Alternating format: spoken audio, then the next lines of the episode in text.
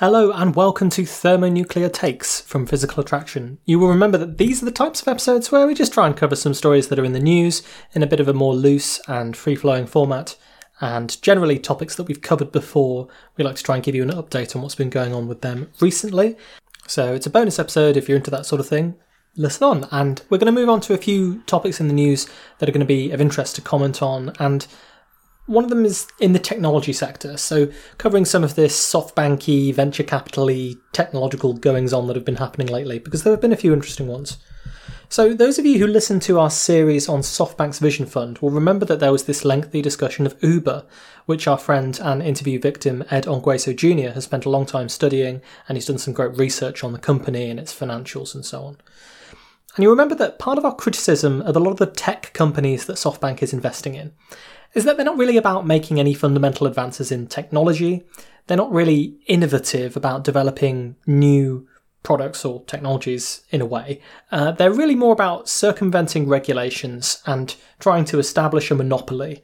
And lots of them have this same uh, loss making business model up front. Uh, they plow through a lot of venture capital money and they lose a lot of money initially. And then once they've captured the market, presumably the aim to be become profitable is to jack up prices along the way. Um, but that's not how they sell themselves. They sell themselves as these glorious, innovative technology companies that are going to revolutionize Industry X and catapult us into some new hyper technological future. Um, and this helps to justify why they have the high valuations that they do, even when they're losing money, because they can point to other tech companies that have been able to scale very quickly um, and have lost money initially and say, well, we're going to be much like them. So, you know, if you view Uber as a cutting edge technology company that is going to take over all of transportation, like Amazon is taking over all of retail, then you can justify it being worth the billions and billions of dollars that's being pumped into it. If, however, you view it as more of a taxi company that has never made a profit and doesn't even own any of its own cars, then it's a different kettle of fish to think about. Obviously, Uber very much encourages you to take on the first viewpoint, regularly describing themselves as the Amazon of transportation, and hyping up the prospect of developing a lot of new technologies that are going to give them the edge in transportation, which is, you know, ultimately the art of moving people and things around. So there's a lot of people in that industry already. For Uber, part of the techno hype that it relied on to inflate its valuation was to emphasize all of the work that it was doing on self driving cars. Even then, as we discussed with Ed when we interviewed him, it's not really clear how developing these self driving cars would actually help Uber all that much. Their whole model is not actually about owning or producing any cars themselves. They kind of offload the expense of running and maintaining a fleet of cars onto the drivers, who then aren't classed as employees but independent contractors and so on. So, if self driving cars are to be developed, and I think we'd both say they're a lot further away than people think they are at the moment, then it's more likely to be profitable for an actual car company to develop them because they will be able to sell them. Um, you know, it would be easier for uh, a car company that's developing self driving cars to launch a fleet of self driving cars as a taxi service than it would be for Uber to do it, if that makes sense. As the Financial Times put it in their Alphaville blog back in 2015, quote, Uber has always been at best a low margin business that depends heavily on being able to overstep regulation, licensing, and most importantly, transfer maintenance, cleaning, insurance, and market risk exposure to drivers. If cars can change from personal assets that spend nearly 90% of their time idle to investments that yield revenues, who exactly would fund and manage a driverless fleet on behalf of Uber? So obviously the point here is that once you get rid of the driver, uh, there's no person who you can offload the cars onto. Um, nevertheless, Uber pointed to the self driving car research as evidence that it was going to be this incredibly innovative company, which is why it was interesting to note that they've now sold their entire autonomous research division and are basically dropping even the pretense of trying to develop this technology. So, Ed wrote about this for Motherboard in an article entitled Uber sells off sci fi pipe dreams, exploiting human labour as its only plan. Now, of course, I'd say go and read the whole article, but I will flag up a few points here. The first is, in essence, Uber is really abandoning most of its sort of technological dreams here. So it has this advanced technology group, uh, which has now been sold off to a self driving startup called Aurora. And In exchange for a 26% in Aurora's business, it gave them the whole Advanced Technologies Group and also $400 million. Which is interesting in itself because SoftBank's Vision Fund ploughed a billion dollars into the Advanced Technologies Group, and Toyota gave them 500 million. So people have invested a lot of money in this, uh, developing this self-driving cars through this Uber group, and it's now seems to be being kind of offloaded a little bit into an alternative business that's going to do something with the research that they've done there. Um, you would think. And it also sold its Elevate division, which was supposedly working on uh, flying taxis, to another startup in a similar sort of deal. So it's interesting here because both of these deals involved uh, Uber giving away this part of their company and also investing in that part of the company in cash in exchange for a stake in the business that they sold to, which is a little bit unusual. It's a bit like offloading part of your business, but also maintaining mm, some some equity from the other business that's going to work with this. So, depending on how you value the business that you have uh, given your technology group away to, uh, it's hard to tell whether they are sort of doing this at a loss um, or a gain or not. But you know, one could say that the the key point is clear that Uber is no longer interested in developing its own self-driving cars and is now just investing in other people who are trying to do that. And the same is true of the flying taxis. So, the point here is not really that Uber is suddenly less likely to develop self driving cars and flying taxis. I think we all thought that this stuff was a long shot for them to achieve, particularly given how many other people are trying to achieve it at the same time. But it's that they're kind of not even pretending to try anymore, and they're now left with a slimmed down core business model that is still unprofitable, and they don't really have this long term narrative for how these magical technologies are going to come along and save the business. And I think it just goes to show. I mean, it, it, it's not entirely related, but one thing that we've been talking about a lot on on climate Twitter and in climate circles lately is just how much fossil fuel companies uh, will advertise their business as being in the renewables business, basically. So if you ever get these ads from ExxonMobil or Total or Shell or BP or whatever it is, they will almost always emphasize the uh, projects that they're doing in the renewables space. And if you were to just look at the ads, you would think that was all that they were doing, and you would think that that was their business model. And the reality is, in fact, we worked it out that the ExxonMobil, uh, their whole thing is that they're going to make biofuels from algae. Now, yeah, you can make biofuels from algae, but the point is that ExxonMobil's project, even if it's successful that they're investing in, will produce some tens of thousands of barrels of biofuel from these algae by 2030 or 2040 or something, you know. The point of it is, is that, you know, even if this thing scales up, Exxon knows that it's not really going to be a threat to its core business model, and it's certainly not going to displace its core business model, which is, of course, extracting and selling oil. And ExxonMobil, you know, they're, they're also fully aware that this is not going to be a viable thing. And I think that they are quite cynically sort of pushing this to give themselves this green reputation.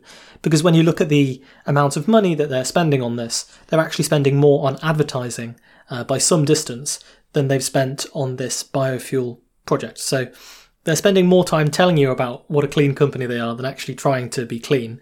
And it sort of shows that, particularly for this company, there's not much of a sign that they have taken on board the idea that we are going to go through this energy transition in the next 20, 30 years. And, you know, by the end of that, if we're going to meet with the Paris Agreement in any anything like meeting with the Paris targets, um, there won't be any oil being sold and extracted. There will be hardly any, and what little there is, you know, won't be used for uh, transportation nearly so much anymore, and all this sort of thing. So it's hard to say that the actual business models of the fossil fuel companies is in any way compatible with the Paris Agreement. And yet, when you look at their advertising, uh, one might say their propaganda, you would think that they were in a very different business to the one that they're in. So it's always worth comparing what companies say they're doing, what they like to emphasize they're doing, and their actual spending. And there's a sort of famous study that showed that you know, if you look at the capital expenditure, the sort of money that's being spent by these big fossil fuel companies, about 1% of it goes into renewable projects in this study, and 99% on exploration and extraction of further fossil fuels, which you would think, you know, if these companies were really focused on their new renewables divisions now, um, would not be the case. It made me think there might be quite an interesting point for perhaps having some sort of regulation that for every one advert Exxon wants to put out about their uh, biofuel project, they should have to put out 99 about their their fossil fuel projects, so you get a better idea of what it is the company actually does. But then, of course, if you had standards in advertising like that, it would be very difficult for uh, all sorts of different companies to advertise what they're doing. So we'll probably have to park that one. But anyway, the point is that you look at Uber and the way that they've told you that they'll develop their business and the way that they actually appear to be doing and developing their business are very, very different and the sales of their self driving arm and the sort of abandonment of that technological development arm of Uber um, says a lot about the tech industry, I think. In similar news, then, we also hear that the much loved robotics company Boston Dynamics has also been sold again. Now, you've probably seen their videos because they often go viral, particularly in sectors of the internet that like science and technology. They're the ones behind that Atlas robot that can sort of walk shakily around looking like the Terminator. It'll do a backflip. It'll attack people with a giant wooden pylon and stuff. Um, they have a Spot the Dog, the robot dog, which is this dog with an arm. The video of that I remember is it, it, it's taking dishes out of a dishwasher, and you're supposed to think, okay, it, it's at a state now where it can manipulate objects and be useful as a kind of household robot servant or whatever. Um, and generally, this company has kind of got a bit of a reputation where they produce these very impressive pieces of hardware, um, but they don't seem to have that much practical use aside from making these viral videos and sparking memes and often some quite serious but also maybe quite credulous discussion about robots taking over the world every time this company develops a new product. Well, we've talked on this show before, and I've written about just how hard humanoid robotics is to get right and also the sad reality that, to be honest, it's hard to see any sort of general purpose robots getting widespread use anytime soon, when you can just build a much simpler robot that performs a niche automated application far more effectively than these complex humanoid models can. And human labour is often cheap enough that uh, you could just hire someone to do it um, as a service without needing some sort of robot servant that needs incredibly complicated programming and uh, is expensive at this point. And so, you know, Boston Dynamics, the engineering, doubtless, is extremely impressive. And, you know, I, I know the complexities that go into this stuff. So I don't want to talk down their technology, but simply to say that as a company and as our impression of the future and the difference between our impression of the future and where it's actually going, I think they're a good example of that. Now, recently they did start selling Spot the Dog models commercially for the first time as a sort of research platform, and there was some evidence that SoftBank, who were their former owners, were trying to push them into commercialization by selling this first commercial product. They have a background where they were initially developed uh, out of the defense industry, which sort of developed the first of these robots, which was the precursor to Atlas, which was a thing called Petman, um, which they actually used to test uh, like fireproof and chemical proof suits, um, and how they would stand up to strain with people running in them. So, you know, that sort of gives you an impression of the US military budget that if you want to test a fireproof suit or a, a, combat uh, body armor or whatever, you can actually just develop a whole new humanoid robot that turns out to be one of the most advanced humanoid robots ever developed to try and test that thing. I mean, it, it, it's crazy, but that's what they did. And one of the things that they've done with these spot the dog models, you know, there's a few different robots like this out there. Um, when it comes to programming the software for robotics, it's quite interesting. There's not really a, uh, a universal platform. The closest that you have is the robotics operating system, which, as I understand it, is all um, open source anyway, and so it's not being developed by an individual company. Um, that was associated with a company called Willow Robotics originally, but that folded and shut down. And so basically, when it comes to the actual space of these robots, you these sort of multi-purpose robots, I guess you'd say. Um, some of them are humanoid and some of them aren't. Um, you have these platforms that are being sold, And the idea is what the companies are hoping you'll do is that you'll uh, buy the robot as a sort of one off experimentation robot for your company or for your university research project or whatever it may be. And you'll develop some interesting software for it and some interesting applications for it. So, uh, Spot the Dog is an example now. Um, you had similar things with the Aldebaran robotics robots, which were Pepper, and uh, Toyota's human support robot too, which is basically just a thing that goes around and has a little robot arm uh, and can be told to grab stuff. And uh, you know the, the market for this stuff is incredibly niche. Um, they might sell a few hundred units at most to different research teams, and as I say, the idea is that you then go away and program it and try and come up with some interesting applications for it. And so Boston Dynamics can then say, well, we've sold these spots and we can get some nice video of Spot being used for some sort of practical purpose. Uh, and I guess the hope out of that is that maybe if people find that the thing is really good at, I don't know, diffusing landmines or something like that, um, it will start to, uh, its niche market will expand through the software that other people have kind of developed for it and the applications that other people have found for it. But it just sort of shows you that these things are really incredibly uh, complicated pieces of kit that are really in search of their niche and in search of a market, and that there is this huge gap between this fancy technology and any sort of practical uh, use at scale that is going to bring us closer to the the sci-fi world that we're always advertised, uh, where these general purpose robots are running around and, and doing our bidding. Um, so the headline that we wanted to talk about then is the fact that the company Boston Dynamics has been sold again. Um, SoftBank has sold Boston Dynamics to Hyundai for a clean 1.1 billion dollars. So you'll remember that Boston Dynamics has had this interesting history. First, it was acquired by Google when they were trying to work on some humanoid robotics project called Project Replicant. Um, that project lasted about five years and then they stopped it and they sold it to SoftBank for a few hundred million dollars, where it fit in quite well with their techno hype singularity investment portfolio.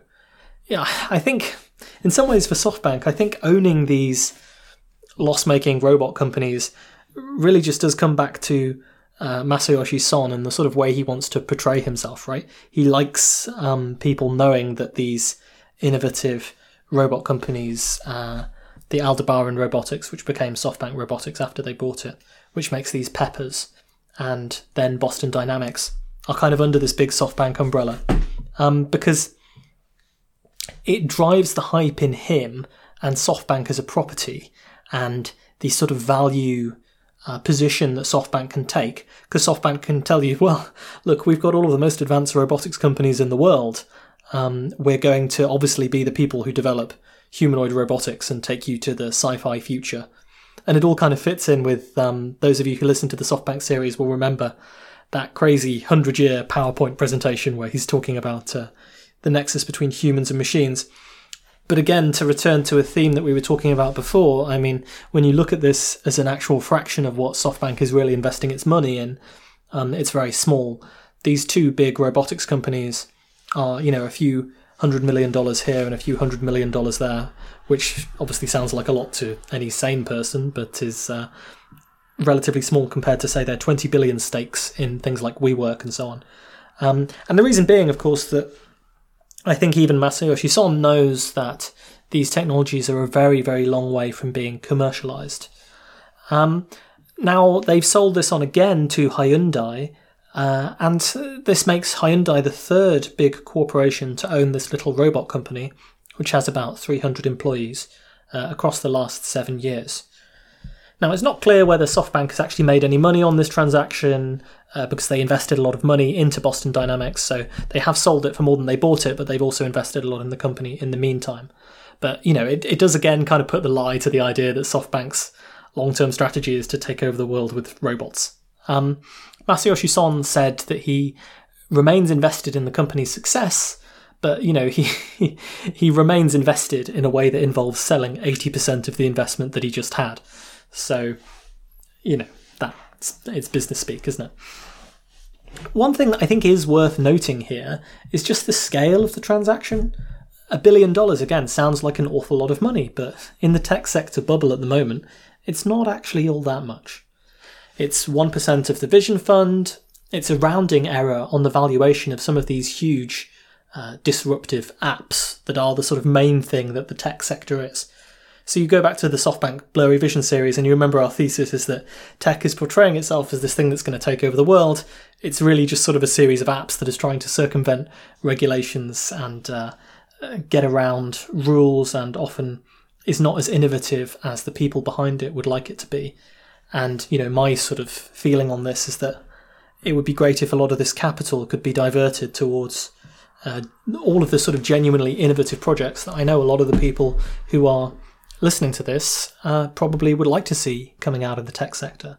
You know, it, it's not necessarily from a place of total techno pessimism that we come here, but just to say you have to look and see uh, how the market is distorted and how some of the stuff that is getting funding is is a waste compared to the many many many problems that we have to solve in the real world and, and why it's a shame that you look at the $100 billion SoftBank Vision Fund and none of this is invested in a lot of this early stage research and development and even late stage commercialization for the technologies that we're kind of dreaming of and hoping that will come along and solve a lot of our social problems.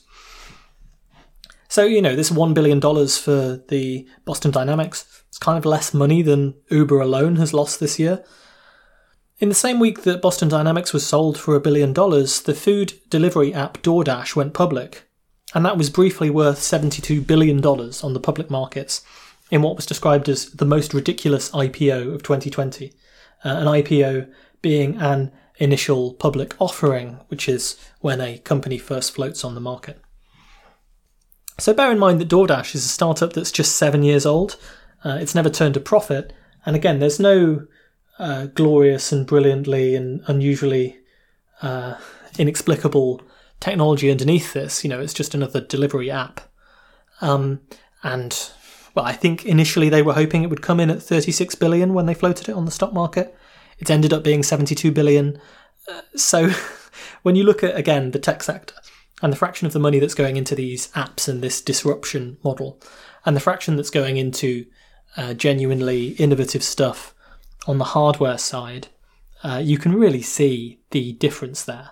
And the fact that both of these things happened in the same week just kind of underlines, again, this distinction between what we think the tech industry is and what it's actually doing.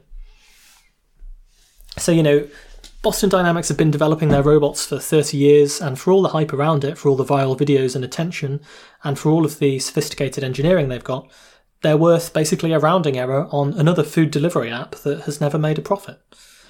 The tech sector, the capital flows in the tech sector, they co- they just love these money losing apps like Uber, Lyft, WeWork, DoorDash, and so on, um, which promise to disrupt existing industries and become the Amazon of XYZ and so on. And when it comes to the actual companies that are solving and innovating in these hard engineering problems, albeit their robots may be of little practical use at the moment, but you know, I would say what they're doing is impressive. Um, they're they're very lukewarm and they don't really see the value proposition of that. And it's all about the re- the contrast between the rhetoric of the tech sector and what it's actually doing. They want to tell you that they're ushering in the singularity, but actually they're just ploughing lots of money into these apps that are trying to cannibalize existing industries and create monopolies.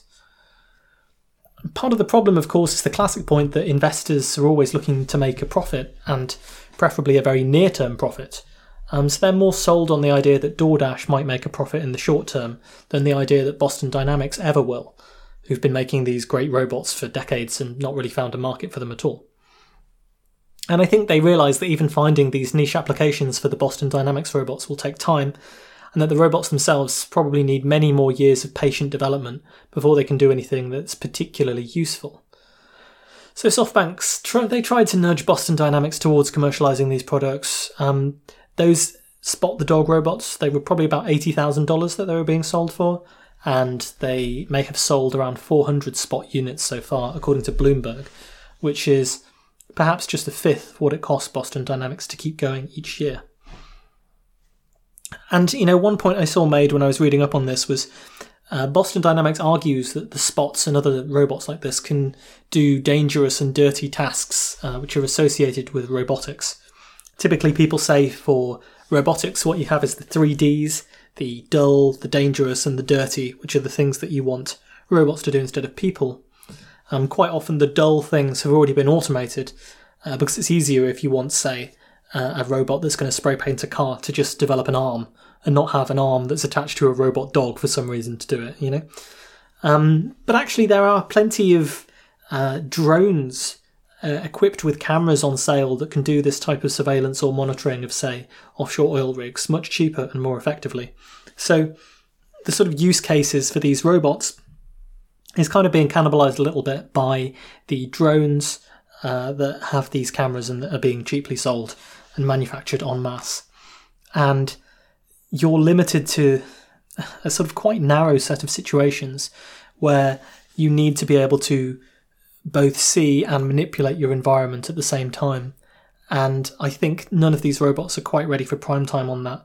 As we saw, for example, in the cleanup after the Fukushima uh, disaster, which ended up becoming a bit of a graveyard for lots of robots that tried to clean up the nuclear waste uh, and ended up dying in the process. So it, it, it's an interesting one, and sort of tracking Boston Dynamics as a kind of uh, an indication of that part of the tech sector is interesting.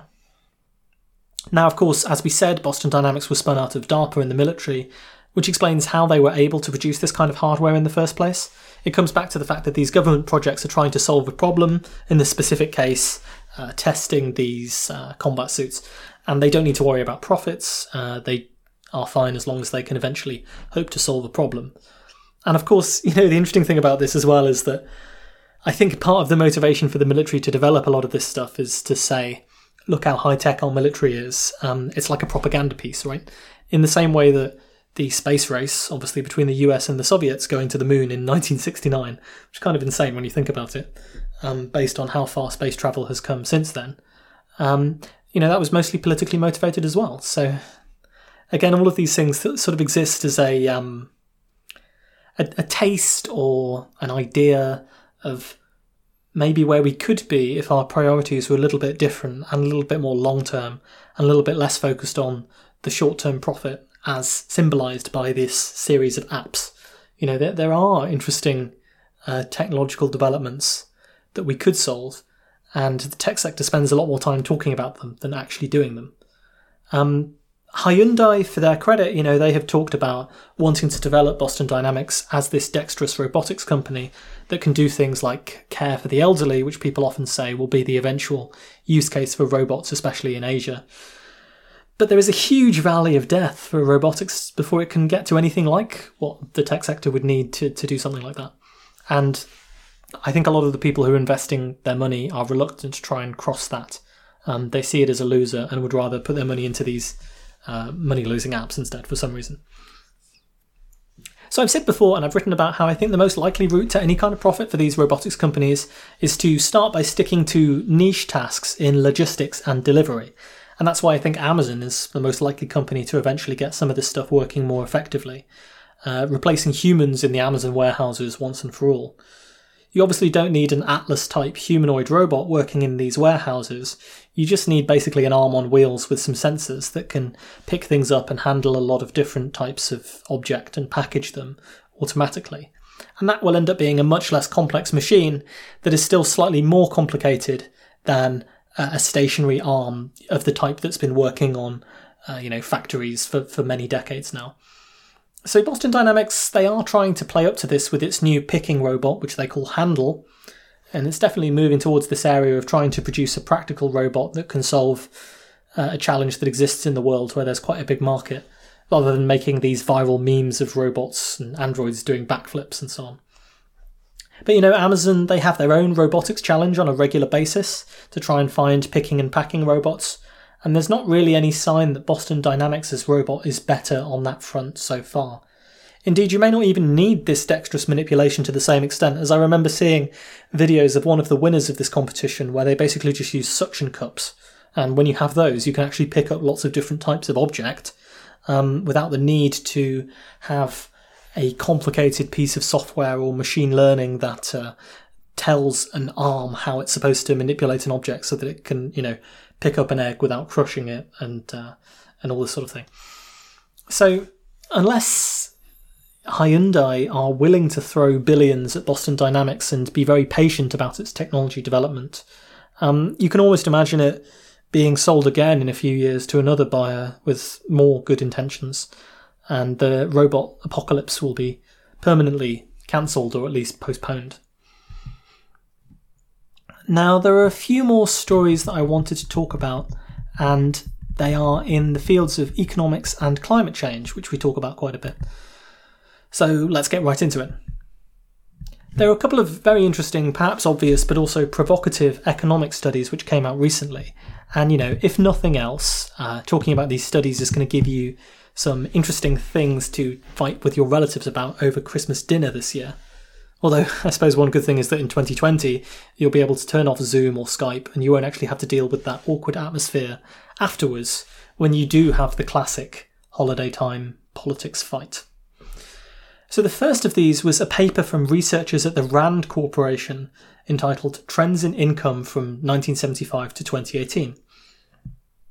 In essence, this is a paper about economic inequality in the US, and I'll quote from the abstract here. The three decades following the Second World War saw a period of economic growth that was shared across the income distribution. But inequality in taxable income has increased substantially over the last four decades. This work seeks to quantify the scale of the income gap created by rising inequality compared to a counterfactual world in which the growth was shared as it was before. We introduce a time period agnostic and income level agnostic measure of inequality that relates income growth to economic growth. This new metric can be applied over long stretches of time, applied to subgroups of interest, and easily calculated.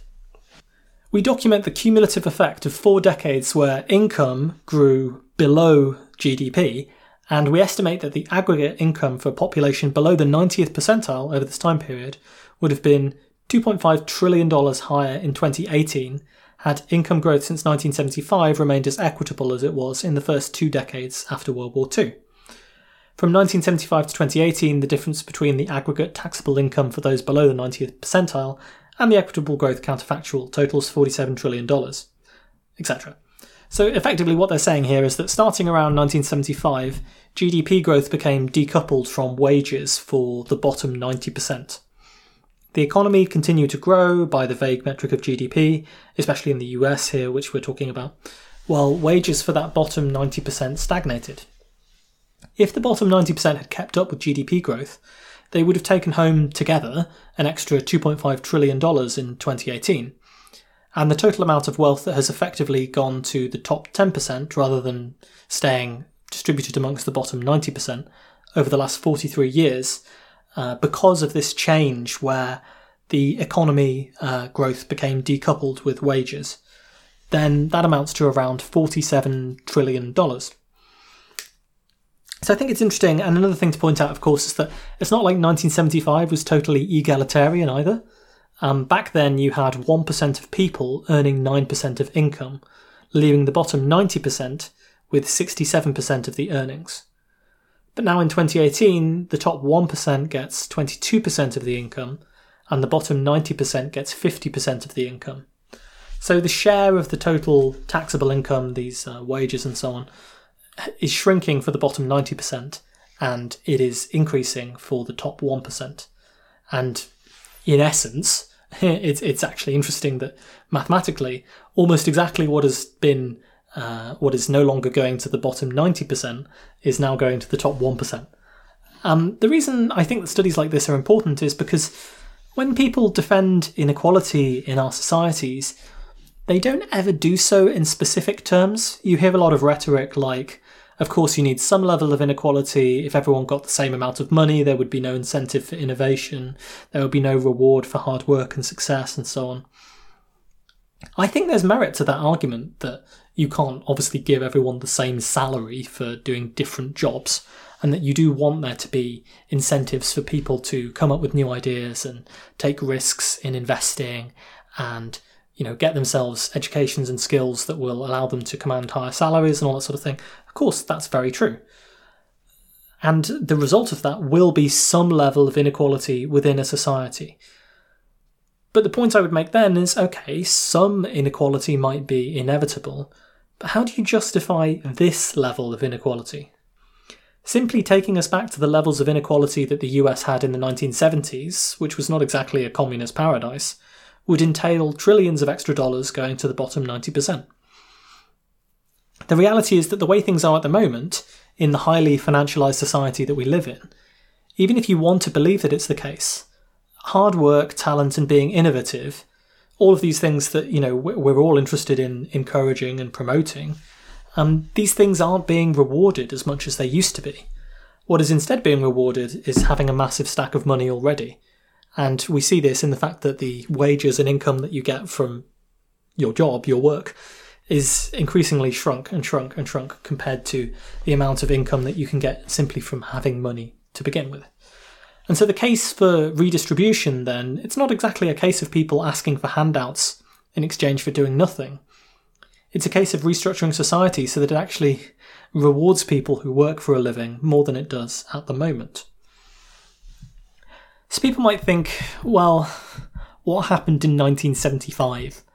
Um, it, it's an interesting question, and I think the other thing that is is also interesting to talk about is okay, what was different after the war that actually gave rise to this ability for um, growth of the economy and wages to work together. And it was this sort of Keynesian consensus of how you would deal with the economy. Um, it was the New Deal. And then this was kind of blown apart in the mid 1970s. And so what happened then was a, a number of things. The oil crises, of course, set off a lot of things and, and caused uh, a recession and a change in the politics that had prevailed prior to the 1970s. Um, but also, there was the beginning of the unravelling of the consensus in economics that had existed in the post war period. Kurt Andersen's book Evil Geniuses, which I'm hoping we might do as a book review eventually, does a good job of explaining how these ideologies managed to take hold, especially in the US and the UK, in the Anglosphere.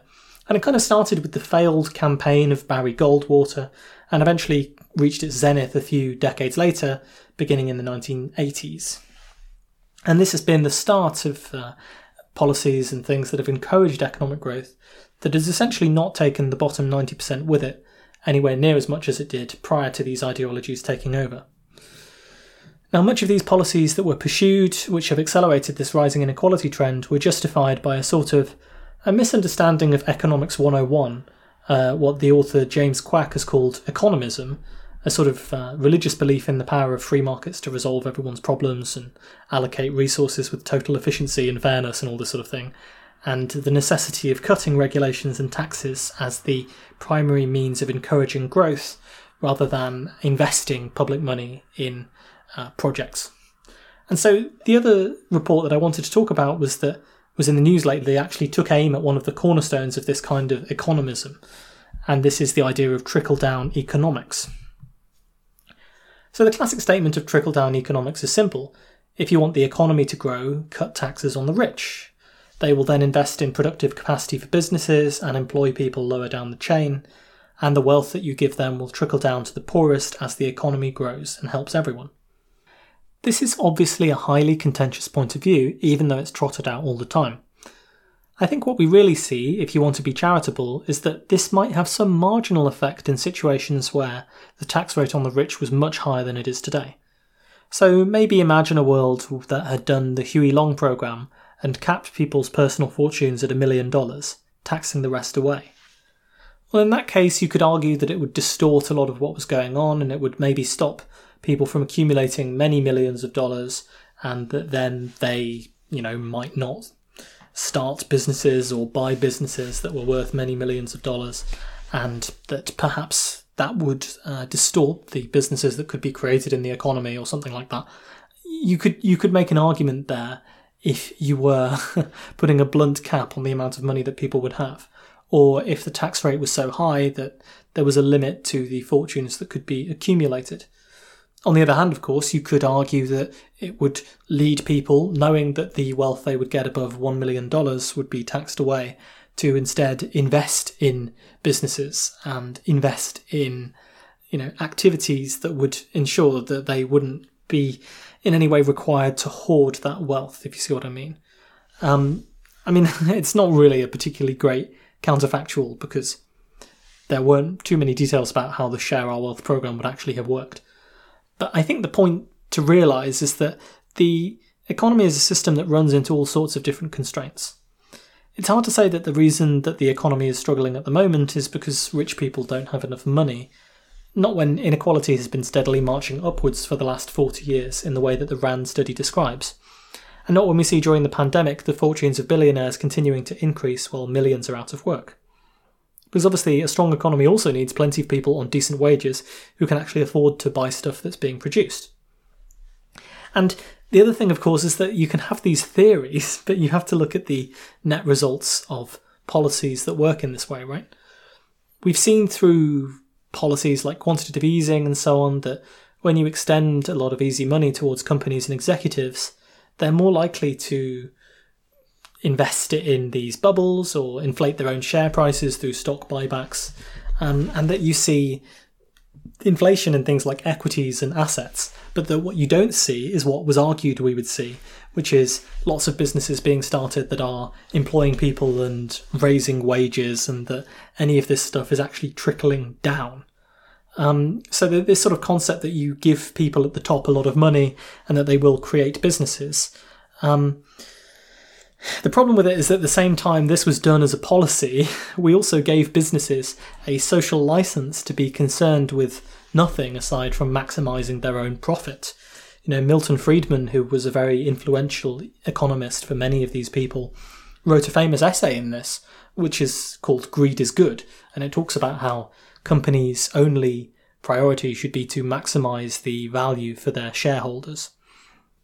And so at the same time, we've said we're going to pour in loads of money at the top and it will funnel down to the bottom. Uh, we've also said to businesses that they have no obligation to spend that money on employing people um, or paying higher wages. and it has led to a very leaky funnel. In, in such an environment, you can hardly expect these businesses to employ people where machines could do the job, or pay people anything more than the bare minimum for their efforts, or indeed refrain from outsourcing work to wherever they'll be able to do it the cheapest because you've told them that they have no social problem with doing that. It it reminds me of one of my favourite stories, which came from the the late anthropologist David Graeber, who uh, tells this anecdote of a, a guy who outsourced his own job. He was a software developer of some kind, and he had essentially uh, figured out a way to outsource his own job by sending it to people uh, on the internet to do his work for him. Um, and, you know, he paid them a fraction of the cost because they were programmers based in India and he was in the US or Canada or something. And uh, they gave him the code. He would check up the code and work maybe an hour a day answering the emails that he had to and uh, giving them the code. And, you know, they were perfectly happy with his performance. They had no issues with the software that he was developing. Everything worked well. He was only discovered because it was found that he had been uh, using a lot of the company's bandwidth, and it turns out he was just downloading movies and watching them all day at his desk. And uh, he was promptly fired uh, from his job for that. And the sort of the interesting thing to reflect on, of course, is that this guy doing that was under a contract that said you can't outsource your own job. Um, and yet, of course, if his boss or executive had done the same thing with the same results, they probably would have got a pay rise rather than being fired. So, again, it just goes to show you when you don't have this social license and these social norms in place, uh, you can't expect these economic policies that work in a model to work. And then, of course, you also need to see what happens in the real world. Uh, you know, you have to give an example and give some evidence for a case where cutting taxes on wealthy people has caused them to pay higher wages to people at the bottom. And you know we've we've seen this happen across many countries for 30 years, and we've not seen the effect that it was claimed it would have. What we see also, of course, is not trickle down but trickle out into offshore accounts, tax havens, and so on. You know, when we see these Panama Papers type scandals, as we covered a few episodes back uh, of our news show, looking at the consequences of this massive tax evasion and money laundering in British institutions. You're kind of seeing the consequences of people with far more wealth than they know what to do with, trying to keep it safe from any possibility that it can ever be clawed back. And that's what gives you the rise of these tax havens and a great deal of financial services aimed at the wealthy more generally. So, trickle down economics has been savage for many years, but this new research paper from the LSE does so with empirical data too, It's called The Economic Consequences of Major Tax Cuts for the Rich. And in the paper, the researchers essentially analysed data from 18 OECD countries to try and work out the effect that these reforms have had. And they basically find that the effect is pretty simple. Um, if you cut taxes on the rich, it increases the share of income that the rich have, um, and the effect on economic growth as a whole is statistically indistinguishable from zero. So, yeah, incomes for the wealthy increase, and the wealth doesn't really seem to trickle down. Um, instead, they keep more of the pie, and the pie doesn't seem to grow significantly as a result. Now, of course, it's always going to grow to some extent, um, as you would imagine from uh, MMT type arguments, because if you cut taxes on anyone, that's always some wealth that is not being destroyed and is therefore being grown. And uh, if the economy needs additional stimulus of some kind, that will help a little bit. But then you have to think about the people who have the propensity to spend the money that they get as a form of economic stimulus. And the people who spend the money that they get are the poorest, so it would make more sense to give them benefits than it would to give the rich people benefits. If if you're interested in stimulating the economy or putting more money into the economy for whatever reason, if you if your economics tells you that that is the best thing to do. So I don't think many of this will come as a surprise to anyone, but it's nice to have these years of empirical data to back it up. Enough voodoo economics here, you know, let's let's recognize what's happening with these investment and asset bubbles being inflated and let's try and pursue solutions that might actually directly help in employing people and promoting businesses that are doing innovative things and paying people decent wages and preferably things that will solve some of the most pressing issues in the world at the same time because there are plenty of things that will do that and that could be doing that, and that we need to do that over the next 30 years. Speaking of which, of course, there have been many stories about climate change recently. I don't even know where to begin, really. Um, but there are a few individual papers that came out that I think are interesting to cover. And then, depending on how things go in the next few weeks, I might try and do a uh, more broad review of the year, uh, 2020, the year in climate, because it's been a very interesting year for climate change. So, first up on the climate change stories, then, towards the end of the year is when we calculate what has happened to emissions that year, with the age old reminder that climate change is a cumulative problem. Every year we add more CO2 to the atmosphere, and the climate damages that result get worse, and so does the risks from kicking the climate further from the happy Holocene equilibrium our species and many other species on the Earth grew up in. These risks get worse and the damages get worse with each additional addition of CO2 and every year we add to it. This year is, of course, a little different to previous years on account of, you know, the whole global pandemic and massive economic recession thing. Hate to bring it up again. But anyway, the upshot is that those lockdowns and shutdowns are expected to cause CO2 emissions for 2020 to fall by 7%.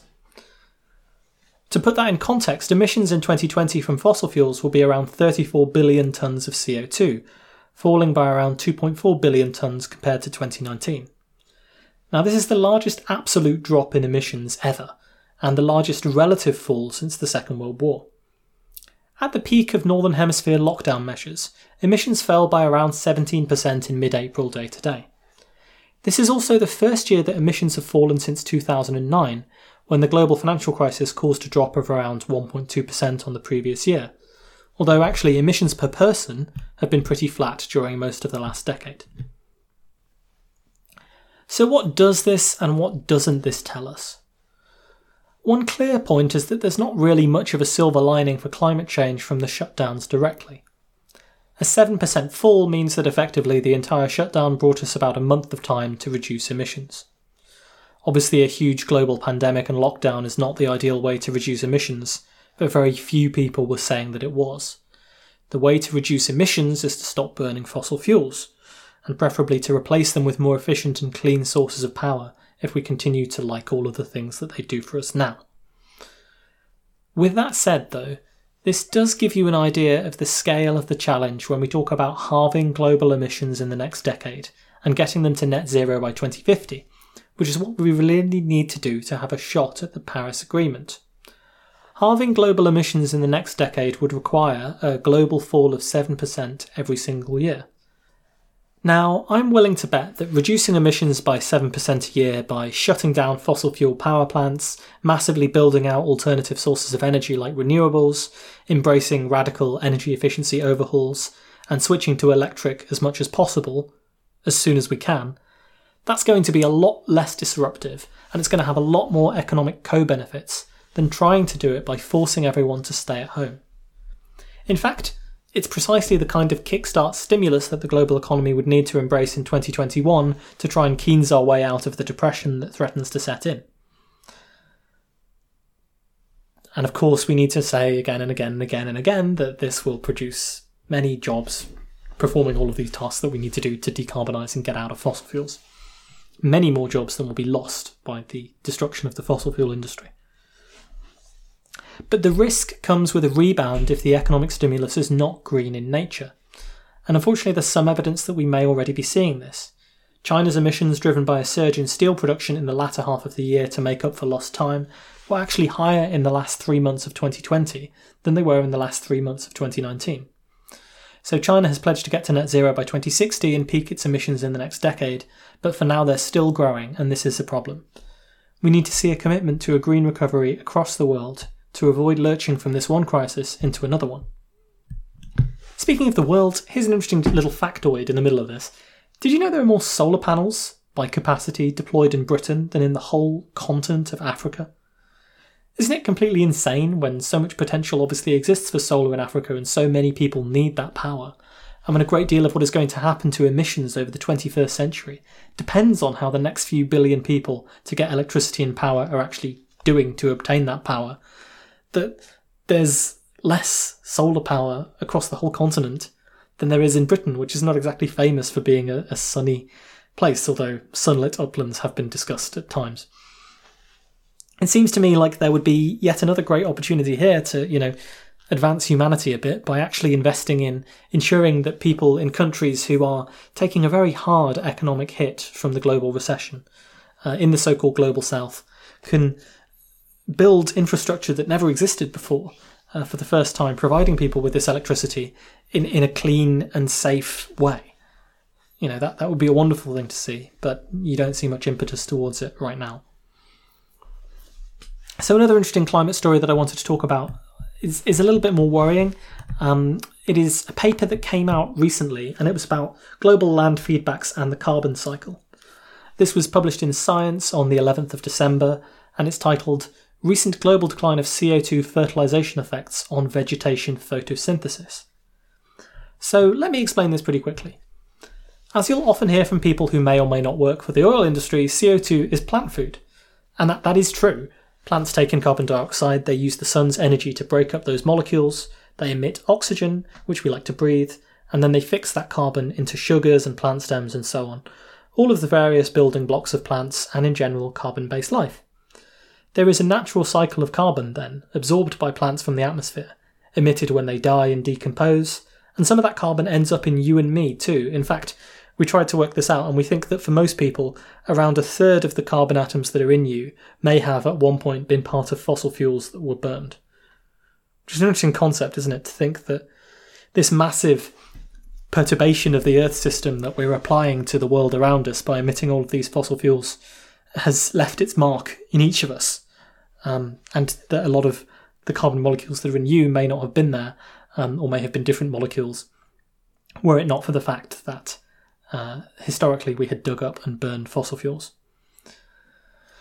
So far, so good, but when you add humans into this mix, we are perturbing this natural cycle of carbon. We're digging up these long buried dead plants and animals, and we're burning them so that we can spin turbines that spin magnets in cores of wire to persuade electrons to move through wires to persuade other electrons to move through other wires and vibrate little pieces of metal and plastic to make noises and sound waves, which your brain then interprets as a British guy doing a long podcast about the news.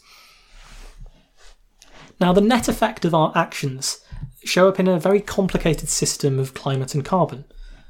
Only about half of the CO2 that we emit stays in the atmosphere and increases the concentration of CO2 in the atmosphere, contributing to the greenhouse effect and global warming. Some of the other half is absorbed by plants, resulting in global greening, and some of the other half goes into the ocean and is dissolved or sinks down to the bottom of the sea as dead plankton and such. The global greening effect is real. Plants that were once limited in growing by the lack of CO2 have been able to consume more CO2, and the result is that the Earth is literally getting greener, more CO2, more photosynthesis, and more plant growth. We've seen in satellite imagery that anywhere from a quarter to a half of the Earth's surface has got substantially greener as a result of the extra CO2 in the atmosphere. Because plants are growing faster, they have historically been able to keep up to some extent with the increasing emissions from humans. So, this has actually been a negative feedback on global warming so far. As we emit CO2, plants grow faster and they can take in more CO2. So, this has actually slowed down the rate of warming, the fact that you have this land sink of CO2 that is taking up some of the extra CO2 that humans are emitting into the system. Unfortunately, this negative feedback appears to be starting to fade in effectiveness. So, this paper that was published in Science is based on observations and satellite data that stretch back around 30 years. And it essentially shows that, over time, the CO2 fertilisation effect on plants appears to be declining. The reason why is explained in the paper, and it's actually pretty obvious. CO2 is not the only thing that plants need to grow. They also need soil moisture and nutrients like nitrogen and phosphorus. What is happening is that the plants that were limited in their growth due to a lack of CO2 have basically grown already, and they're running into other limits to their growth, which is due to these soil nutrients and this soil moisture. There comes a point when adding more CO2 simply doesn't promote the plant growth anymore. You've kind of saturated the effect that you can get. The problem is that the carbon cycle models that we use to try and predict how emissions will impact the climate in the future have underestimated this effect so far and it seems to be happening more quickly than anticipated. So, to make sure the models are right, we will probably need to adjust them a bit. So, the point of this is to say that if this is robust and holds up, we might expect that less of the CO2 we emit will be mopped up by extra growth in plants in the future. This means that more of it will stay in the atmosphere and promote further global warming. Obviously, in the worst possible case, if all of the CO2 we emitted today ended up in the atmosphere, we'd end up with CO2 concentrations rising twice as fast as they were at the moment. Now, that's obviously not going to happen because lots of it goes into the oceans and the land sink isn't going to suddenly drop to zero. But the, the point is that the efficacy of the land sink is perhaps decreasing over time, and that in the future it may be that there'll be slightly more warming than was anticipated before for the same level of CO2 because more of it will stay in the atmosphere. So I think the whole thing here is really just a reminder that alongside perturbing the climate and ecosystems, we're also kicking the carbon cycle, and there's a lot of uncertainty about the effects of what we're doing. The prospect that a negative feedback loop might be weakening over time while positive ones increase is not good, to say the least. And without risking sounding like a stuck record here, it might be a good time to stop running this massive natural experiment on our shared planet by changing its atmospheric composition and maybe do the other thing instead. There were so many more climate change stories that came out recently, including the recent Climate Ambition Summit, several reports on how to get to net zero across the UK and the US and other countries, and the Climate Change Committee here in the UK produced its big report on how we need to act to meet our next carbon budget, which is, is going to be interesting for this, this really important question now of what do we need to do over the next 10 years? What do we need to do over the next five years to actually get us on track for the Paris Agreement? Because we've had all of these long term goals, and the long term goals are great, but the, the, reality of it is that if we don't do a lot in the next 10 years, the long term goals will be out of reach. And of course, all of this in the background of the fact that it was the five year anniversary of the Paris Agreement being signed in December 2015. So I hope to talk about all of that in a episode that will summarise climate for 2020. We'll have to see whether I get around to that. But I think that's probably quite enough news for you guys today. Um, but I don't know whether this episode for climate change in 2020 will materialise. There's a chance that it won't. Um, if it is, you'll see it in your feeds. But either way, next year we'll be back. And don't worry, there's plenty to come. Much, much more in the Climate 201 series, the materialisation of the Mystery Physics series I've been talking about, several interviews that are already being edited, and one very exciting mystery interview that will hopefully, hopefully be ready for the new year. This year has been awful for a lot of people, and I know that a lot of what is going on is still ongoing for many of us. Nevertheless, I do hope that you all manage to get some well earned rest and relaxation, and generally manage to find some way of enjoying yourselves over the next few weeks. And I want to say thank you so, so much to everyone who has donated to help support the show, everyone who has sent a kind email with feedback or comments over the over the last year since I came back in March, and everyone who has told friends and acquaintances to listen. I do keep going on about it, but this show is my passion project, and the fact that I get to share it with some of you out there, uh, knowing that you're listening and hopefully enjoying or learning something new or starting these conversations is is a really great thing. And uh, I appreciate your indulgence in coming with me on this journey and helping in the ways that you can and do. So thank you for that. Pending anything else, of course, you can get in touch with us via the website at physicalpodcast.com. There you'll find all of the information about social media, Patreon, PayPal, and so on. Please do take care of yourselves, and pending whatever else happens, I will see you next year.